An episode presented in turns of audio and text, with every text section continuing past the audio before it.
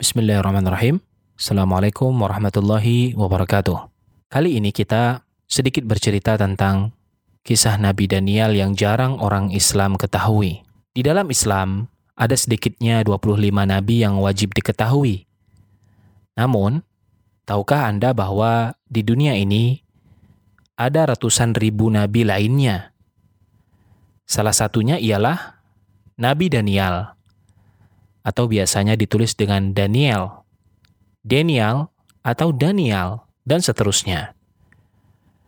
Nabi Daniel hidup di masa pemerintahan Raja Nebukadnezar. Dalam kitab Al-Munjid dan Al-Bidayah wan Nihayah disebutkan bahwa Nabi Daniel ialah nabi pemilik kitab Daniel yang merupakan salah satu kitab perjanjian lama ia disebut-sebut sebagai pahlawan kenabian Daniel. Bahkan, ia digolongkan sebagai salah satu dari empat nabi besar dalam catatan Nasrani Wasik. Di masa pemerintahan Umar bin Khattab, para sahabat telah menemukan makamnya berikut segala hal yang berkaitan dengannya ketika masa pembebasan negeri-negeri. Dalam kitab Al-Munjid disebutkan bahwa Raja Nebukadnezar merupakan raja Babilonia. Ia tercatat pernah menyerang Mesir, menaklukkan kota Yerusalem, Al-Quds, dan membakarnya serta menampung keluarga Judas di Babilonia, yang sekarang Irak. Ekspansi yang dilakukan oleh Raja Nebukadnezar ini berdasarkan ramalan para ahli nujum dan para cendikiawan pada masa tersebut, yang mengatakan bahwa pada malam ini dan ini akan dilahirkan seorang bayi yang nantinya akan menghinakan dan meruntuhkan kerajaanmu. Atas bujukan inilah, Raja Nebukadnezar berusaha sekuat tenaga untuk mencegah hal tersebut terjadi.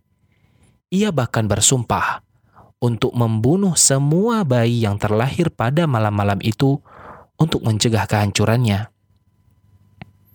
Ketika Raja Nebukadnezar itu datang ke Baitul Maqdis dari sebuah negeri yang bernama Syam, sekarang Suriah, ia membantai penduduk Bani Israel sekaligus merebut kota Baitul Maqdis secara paksa. Ada pula yang ditawan olehnya, salah satu di antaranya ialah Nabi Daniel.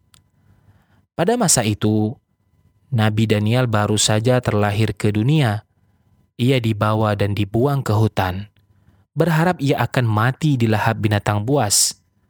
Benar saja, Nabi Daniel dihampiri sepasang singa jantan dan betina.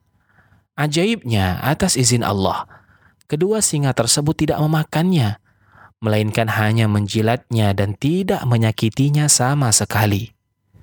Mengingat peristiwa tersebut, para cendekiawan wilayah tersebut mengukir pada batu cincinnya dengan gambar Nabi Daniel dan kedua singa yang menjilatinya.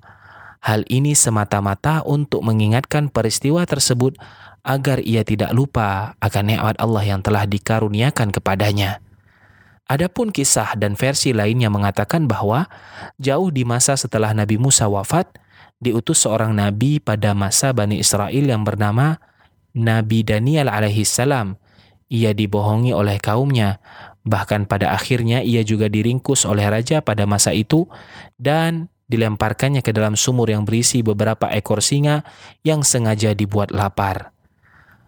Melihat kesabaran dan tawakal Nabi Daniel maka Allah mencegah mulut-mulut singa tersebut agar tidak menerkamnya. Daniel mendekam di sumur tersebut cukup lama.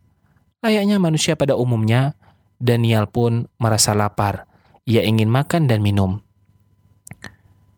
Nabi Daniel pun berdiri di atas kepala singa-singa yang telah dibuat tunduk tersebut. Hal ini merupakan peristiwa yang menakjubkan. Pasalnya, singa-singa tersebut memang sudah dilatih untuk berburu dan ditempatkan di sebuah sumur. Lalu Allah mengirimkan seorang bernama Irmia melalui sebuah wahyu. Irmia yang kala itu sedang berada di Syam. Irmia, Yeremia merupakan salah satu dari empat nabi-nabi Bani Israel ia memperoleh kenabian sebelum hancurnya kerajaan Judas ketika masa pemerintahan kerajaan Judas.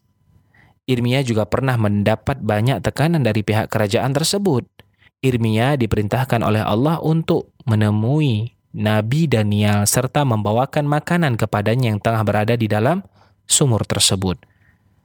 Wallahu alam demikian kisah beliau, salah satu dari begitu banyak nabi yang diturunkan kepada kaum Bani Israel. Kisah-kisah seperti ini mudah-mudahan mampu menambah keimanan kita terhadap segala kenikmatan dan karunia yang telah Allah berikan kepada kita. Wallahu a'lam bishawab.